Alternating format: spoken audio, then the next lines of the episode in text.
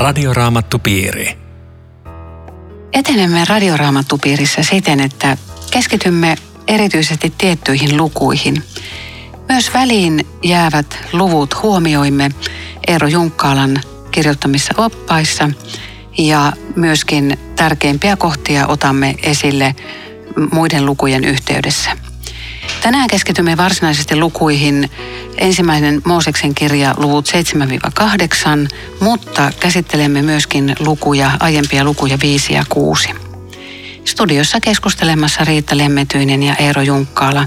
Tekniikasta vastaa Aku Lundström, minä olen Aino Viitanen. Tuossa luvussa viisi huomiota kiinnittää ihmisten aivan käsittämättömän pitkät eliniät. Tosi pitkät. Satoja vuosia kaikki on elänyt.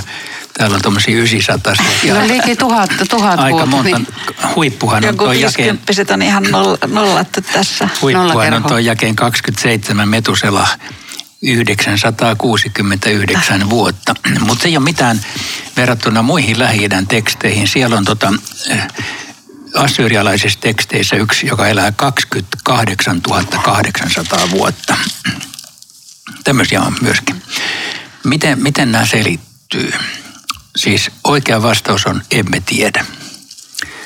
Tietenkin tähän on kaikenlaisia arvailuja. Jotkut on arvellut, että jos elämä ennen vedenpaisumusta oli jotenkin niin paljon parempaa ja tälleen terveellisempää, että sillä elettiin kauemmin. Mä en usko, että vähän enempi auringonpaistetta lisää monta sataa vuotta elinikää tai parempi ruokavalio, vaan että tässä on jokin sellainen selitys, jota me emme tiedä. Eli on laskettu jollain eri periaatteella. Tai, tai joku se on, että, että nämä vuodet ei ole vuosia siis sanan nykyisessä merkityksessä. Onko sulla riittää joku parempi selitys? Ei, mä kuuntelen, kuuntelen mielenkiinnolla sun selitystä ja heittäisin sulle heti seuraava vaikean kysymyksen perään. Mutta varmaan nöyryyttä ja totuuden mukaista on sanoa, että emme tiedä. Olisi kiva kertoa enempää, mutta ei voi kertoa enempää kuin ei tiedä. Joo, että tässähän tämä näyttää tietenkin kovin historialta, koska tässä kerrotaan, että niin ja niin monta vuotta ja sitten syntyi ja näin edelleen.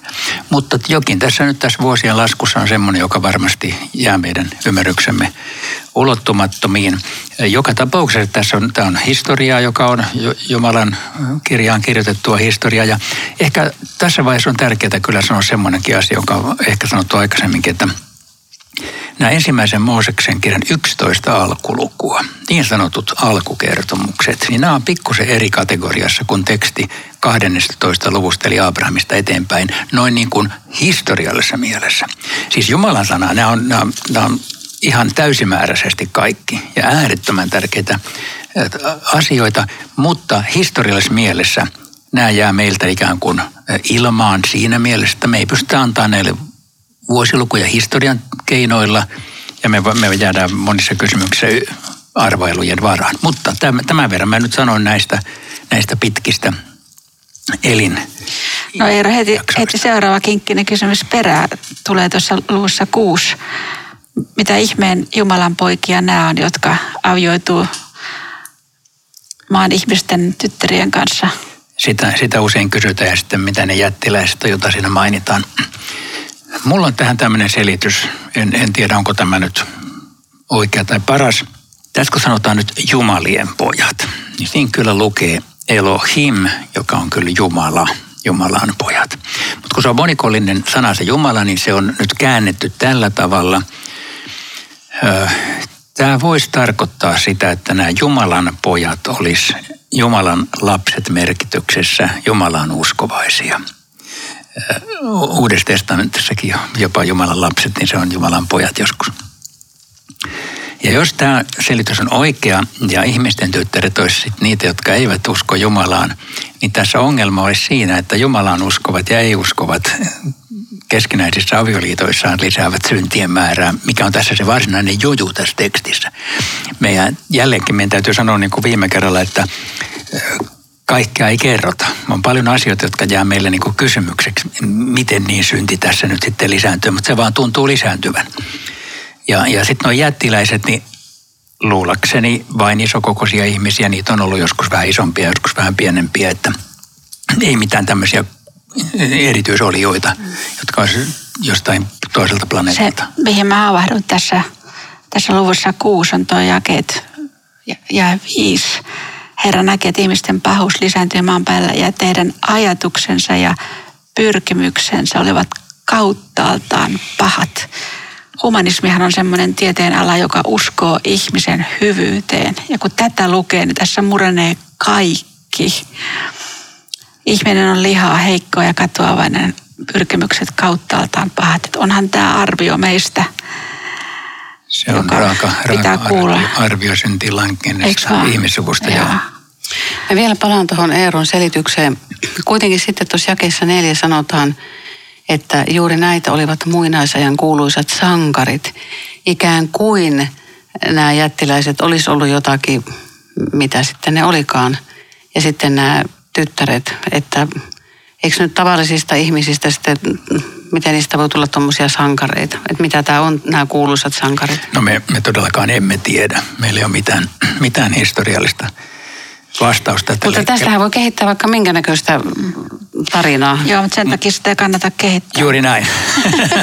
Juuri näin, koska näistä on sepitetty taatusti monenlaisia tarinoita, mutta niiden suhteen pitää olla varovainen. Sen sijaan vielä kuuden luvusta on pakko ainakin tuo jää kahdeksan mainita, koska nyt täällä siis valitaan yksi henkilö, jonka nimi on Noa. Ja hän on seuraavien lukujen päähenkilö. Tämän meidän käännöksemme mukaan sanotaan, että mutta Noa oli Herralle mieluinen. Nyt tässä mä vähän protestoin tätä käännöstä. Vanha käännös sanoo, että Noa sai armon. Siinä on hebrean sana hesed, joka on armo.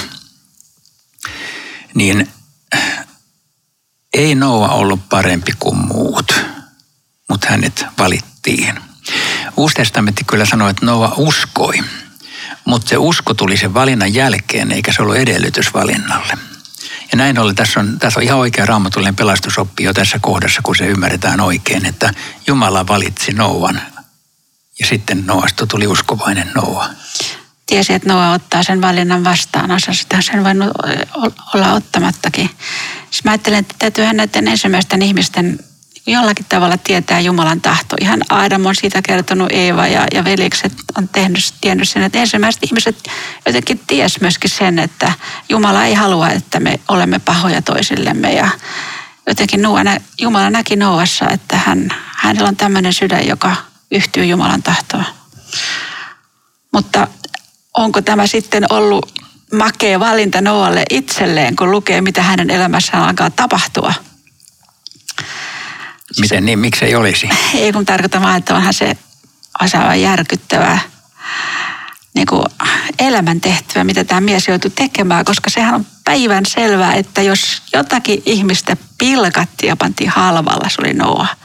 Tämä arkirakentaminen kesti vuosikymmeniä, siis todella pitkä aika.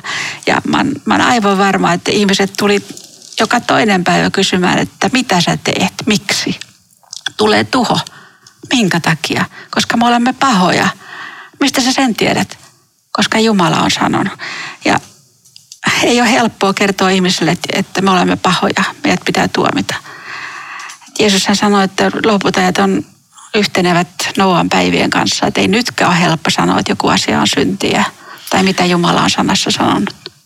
Toi on kyllä ihan hyvä selitys, mutta tota ei sanota, tota, minkä sä selitit, niin sitten ei kerrota tässä, ei. että se tapahtunut. ei, sekin pitää olettaa. Ja, mutta eikö Uudessa testamentissa sanota, että Noa oli vanhurskauden saarnaaja, jolloin se antaa meille ikään kuin tässä viestin, että okay. ehkä, hän, ehkä hän siellä ehkä jotain hän puheita piti, piti mutta että me ei, me ei tosiaankaan kovin paljon tiedetä, mutta, mutta no juuri voidaan olettaa, kun kun sä Riitta pohdit, että sen, sen on täytynyt olla tämmöinen niin kuin ihmisten silmissä älyttömin mahdollinen projekti ja kuitenkin Jumalan käskemä ja Jumalan äh, tie mennyt tähän. Ja kyllä tässä, niin, niin kuin sä vähän vihjasit, niin voi hyvinkin pohtia tämän päivän tilannetta, niin kuin uskova ja epäuskoinen maailma. Se on joskus tämän kaltainen. Siis tämän, no, tämän, tämän arkin mittasuhtuus sitä on verrattu tämmöiseen urheilukenttään, että se oli se oli todella mahtava kooltaan ja kolmikerroksinen. Että mä kuvittelen, että myöskin mahdollisesti aikalaisia on ollut mukana rakennustöissä. Ja, ja siinä on puhuttu, mitä Jumala on sanonut ja on tavallaan ollut semmoinen jatkuva kutsu kääntymykseen se, se rakennusprojekti. Koska Jeesuksesta sanotaan, että hän meni vankeudessa oleville hengille puhumaan niille, jotka eivät Noan aikana uskoneet. Eli kyllä tämä Jumala, näin mä ajattelen, Jumala kutsu näitä ihmisiä vuosikymmenestä toiseen ennen kuin Joo, tämä päivä. Kyllä meidän varmaan on, on todellakin noin ajateltava, että kun nyt sitten tämä jatkossa tämä kertomus kertoo, että sinne meni sitten jo Noan suku ja eläimet. Mutta kyllä meidän niin kuin noin, mun mielestä tämän kertomuksen intentioon sopii se, että sinne olisi saanut kuka tahansa tulla. Periaatteessa se oli, ovi oli kaikille auki siihen asti, kunnes Jumala sen sulki. Mutta jostain syystä vain pieni porukka meni. Siis onhan se Noakin varmaan tuossa rakentamisvaiheessa ajatellut, että mä oon hullu mies. Uskoks me todella tähän ja aina uudelleen palattava siihen, että mitä Jumala sanoo. Ja sitten mä ajattelin, että nämä hirveän tarkat rakennusohjeetkin auttoi sitten myöhemmin, kun arkki alkoi kellua. Ja sehän oli varmaan oli järkyttävää se aika arkissa. Että mä oon tehnyt tämän just niin kuin Jumala käski. Ihan tämä sypressit ja pikeet ja kaikki on tässä mukana. Antoi semmoisen uskonvarmuuden siellä sisällä. Mitä aina miettii? Tässä tulee niin paljon kysymyksiä, että vaan Noa, hänen vaimo, pojat ja poikien vaimot. Sitten sinne tulee nämä eläimet, miten Jumala sinne johtaakin. Sitten he ottaa sinne vähän evästä mukaan, lähdetään pikkuretkelle. Sinun tulee ottaa mukaan arkkiin kaikenlaista syötävää niin, että sinulle ja kaikilla muilla on mitä syödä. Ja siis tässä on niin huolenpito mm. takana. Mutta että siis onhan tämä nyt niin merkillistä, että kenestäkään muista ihmisistä ei puhuta mitään. Joo, mun mielestä meidän täytyy ehkä pikkusen varoa menemästä nyt semmoisia yksityiskohtia, että miten ne eläimet sinne pääsee, montako eläimää, mistä ne sai safkaa riittävästi ja kaikkea tällaista. Nämä on, nämä on kaikki nyt ihan arvailuja. Mutta, tota, mutta se, se, niin se pääviesti, että Jumala on järkännyt näin, Jumala on kutsunut – Jumalan kutsu täytyy olla kaikille avoin, mutta suuri osa ei tällä kertaa ota sitä vastaan. Se on vähän niin kuin, että tie on kaita ja harvat ovat ne, jotka sen löytävät. Että, että jollain tavalla se on niin kuin piskuinen lauma se Jumalan kanssa aina ollut. Niin tämä, tämä niin kuin symbolisoi ikään kuin sitä tosiasiaa. Ja, ja meille ei, ei niin kuin kerrota, miksi siellä ei ollut oman suvun ulkopuolella sattumalta yhtään, joka otti vastaan – Tota, niin, sä et varmaan tähänkään halua vastata, mutta mä viittaan tuohon Riitan, Riitan juttuun, kun sä sanoit, että, että Jeesus saarnasi niille vankeudessa oleville. hengille, jotka ei silloin... Niin voiko nyt ajatella näin, että, että tässä on tämmöinen poikkeus ikään kuin, että tässä tapauksessa kuolleille Jeesus saarnasi ja julisti evankeliumia siellä voi, voi ajatella, mutta ei, ei, ei kannata. kannata. ei kannata. koska koska tota se, sekin jää vähän arvotukseksi tämä Jeesuksen saarna operaatio. Niin, mm. Että sitähän on ajateltu kyllä, että se Jeesuksen tuonelassa käyntiin liittyisi siis ma, jonkinlainen mahdollisuus häntä en, ennen eläineiden ö, pelastukseen.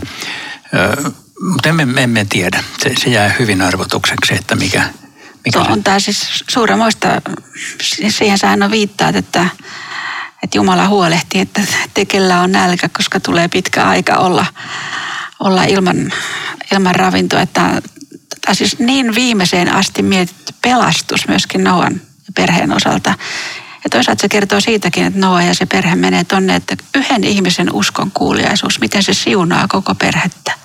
Joo. Niin kuin tuossa jakeessa 22 mua kiinnittää huomiota se, että Noa teki kaiken niin kuin Jumala oli häntä käskenyt. Siis Noahan ei aloittanut tätä tämmöistä älyllistä. Siis kyllä mä jotenkin ajattelen sitä, että usko voi hakea ymmärrystä ja me voidaan esittää tyhmiä teologisia kysymyksiä, mutta Noa ei ala nyt selittämään ja kyselemään, että no eihän täällä ole koskaan tällä maan päällä satanut, että mitä tämä tämmöinen on ja en mä nyt rupea mitään rakentaa vaan, vaan siis Noa teki kaiken niin kuin Jumala oli häntä käskenyt. Eli tässä tulee tavallaan joku se tiedon ja uskon. Joo, se on, se on fiksumpi kuin minä, joka koko ajan teen näitä älyllisiä kysymyksiä. Mutta se on totta, että se aina toistuu tietyn väliä, Herra teki juuri niin kuin No teki niin kuin Herra oli häntä käskenyt. Kyllä, ja niin kuin Mooseksen kohdalla myöhemmin, että juuri niin kuin. Tämä on, tämä on tärkeä pointti.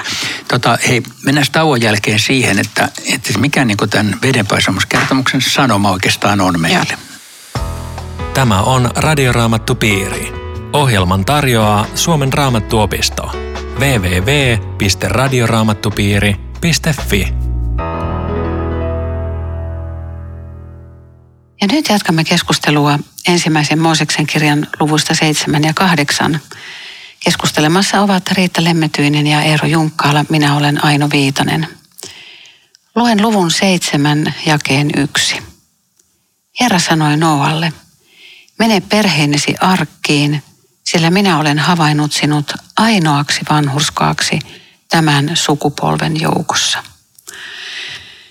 Tässä koko tarinassa herää valtava määrä kysymyksiä Noasta, Noan perheestä, arkista, vedenpaisumuksesta, joka tulee. Mitä meidän pitäisi ajatella niin kuin historiallisesti tästä kaikesta?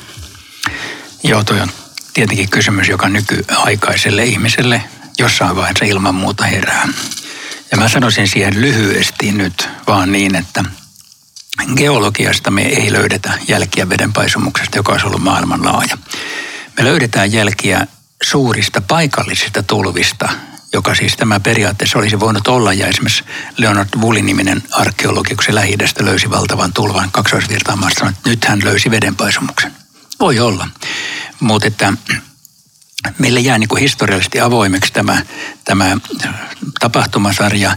Sitten meillä on olemassa Kilkamesepos ja muitakin tällaisia vastaavia kertomuksia. Se Kilkamesepos on mutta hämmentävän samankaltainen. Siellä on jopa lähetään kyyhkynen laivasta kattoon, onko kuivaa maata. Kaikki yksityiskohdat on hyvin lähellä. Että niillä on jokin sama juuri näillä kertomuksilla. Mutta äh, minusta meidän on pakko jättää tämä sillä tavalla avoimeksi, että tämä on, tämä on Jumalan kirjassa äärettömän tärkeä kertomus ja me pitäydymme siihen, vaikka sen historiallinen faktisiteetti jää meiltä niin kuin salaan. Me emme pysty sitä jäljittämään historian keinoin. Ja esimerkiksi Noan arkkia ei ole löydetty toisenlaisista kertomuksista tai väitteistä huolimatta. Mutta tämä, tämä minkä sä luit, 71 on jo aivan hurja, että ainoa vanhurska siis. Äh, kai ne nyt ne sukulaisetkin oli, jotka pääsi sinne. Mutta, mutta tässä on vaan niin kuin sanoma, että sä oot vanhurskas ja sä oot arkissa, jos sä et ole, niin sä et ole arkissa. Ja tämä on tämän, tämän yksi kova sanoma, että, että tämän päivän lukijalle pitäisi tämä sanoa, että oot sä arkissa vai et. Mm. Se on varmaan se, mihin tämä kertomus pysäyttää, koska se arkki, se varjelinen sisällä olevat varmasta tuhosta. Ja sitten toisaalta, just niin kuin Eera sanoi, että joka oli sisällä, se pelastui. Ja samahan Uusi testamentti opettaa suhteessa sovitukseen ja pelastukseen. Paavalihan sanoi, että ei ole mitään kadotustuomioita niille, jotka ovat Kristuksessa Jeesuksessa. Siinä on se arkki. Olet se hänessä, sä parjellut varmalta tuholta ja kuolemalta. Jos et ole, käy toisin. Joo, ja silloin on hyvä muistaa, että me ollaan vielä tuossa ainoaksi vanhurskaaksi, että tämä ei tarkoita, että, että se olisi niin moitteeton ja paras ihminen maailmassa, vaan se on se, joka turvaa Jumalaan. Ja, ja siinä Jeesuksessa, Kristuksessa, Uuden testamentin, niin se tarkoittaa, että sä oot läpikotaisin syntinen, mutta sä oot puettu Jeesuksen vanhurskauteen, niin sä oot pelastettu ja sä oot tässä arkissa, joka, joka vie sut taivaaseen. Ja siellä, siellä arkissa on vain syntisiä ihmisiä. No jos teidän pitäisi nyt kiteyttää siis vedenpaisumuksen merkitys raamatussa, niin mikä se on? No, e- Eero voi jatkaa, mutta ajattelen, että siis pala puuta varjeli ihmiset var, varmalta tuholta ja pala ristinpuuta tekee sen saman. Varjelee meitä ihan kaikkiselta tuomiolta.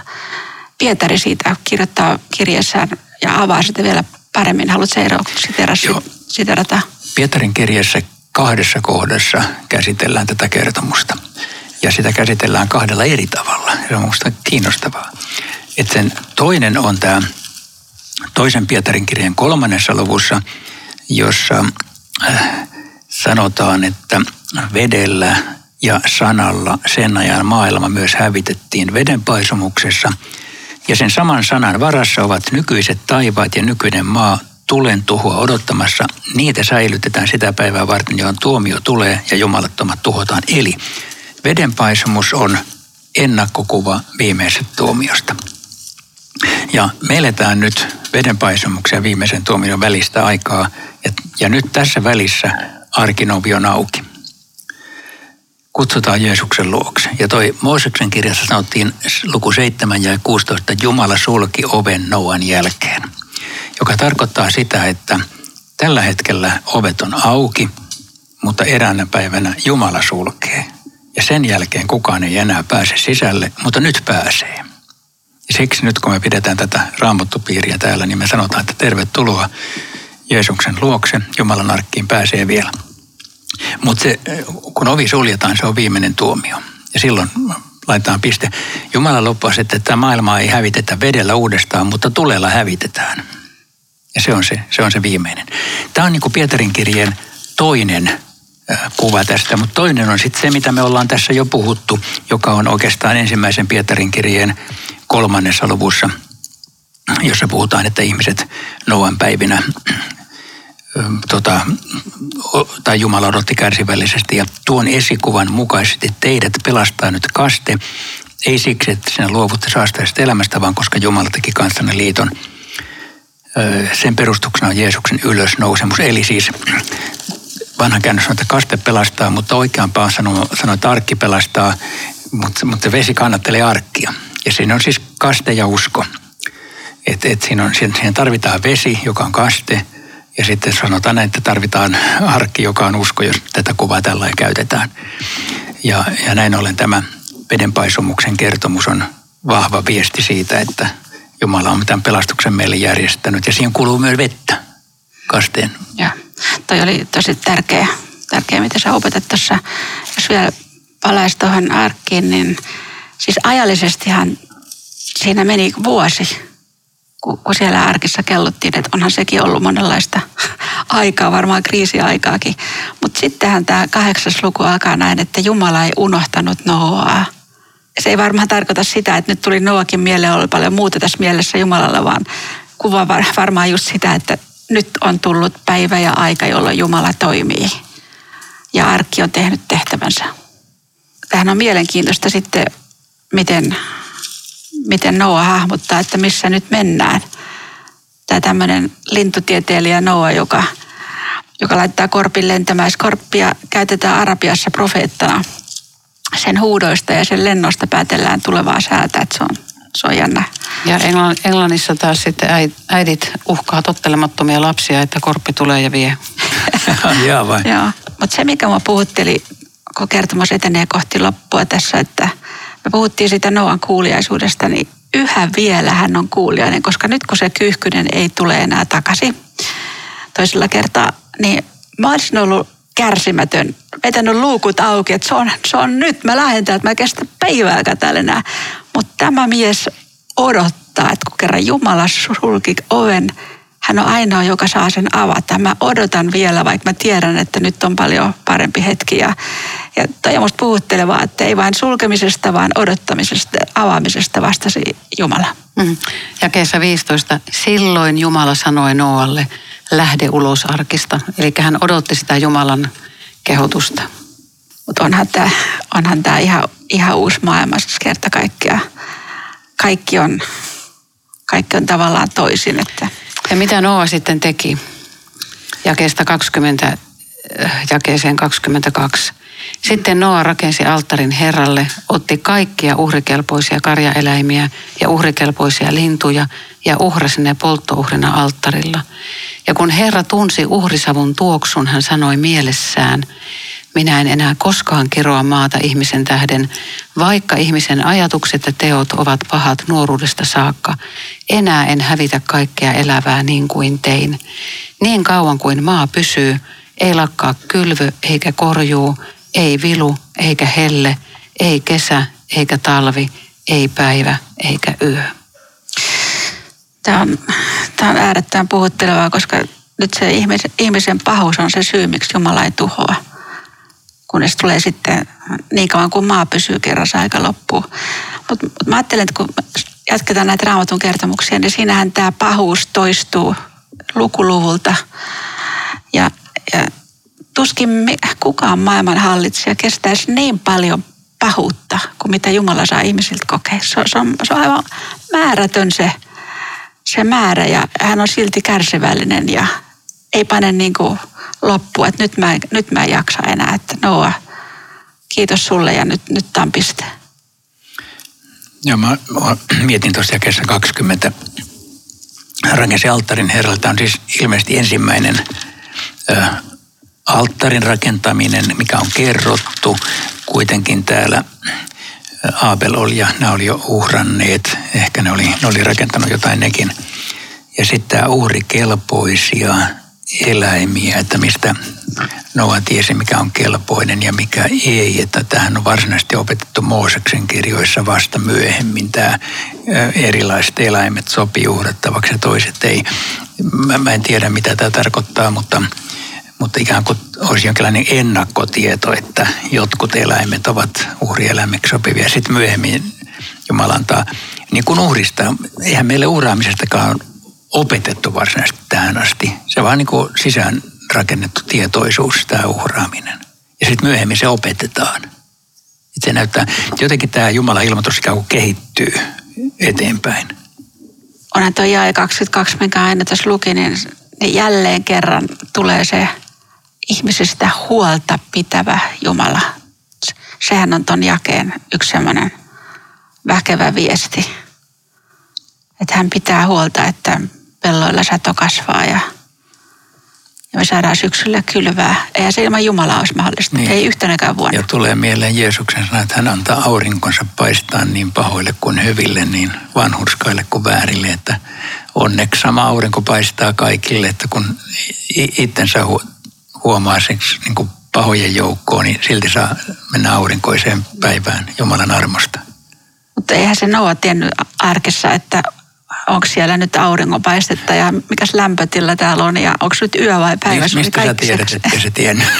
No kun, mä, kun se ikkunalukku oli niin olematon, minkä se sai sinne laittaa. Okei. Okay. et, et, tota, ja joskus ihmisen niin kuin jalkojen altakin maa, maa lähtee ja tulee ihan semmoinen olo, että apua.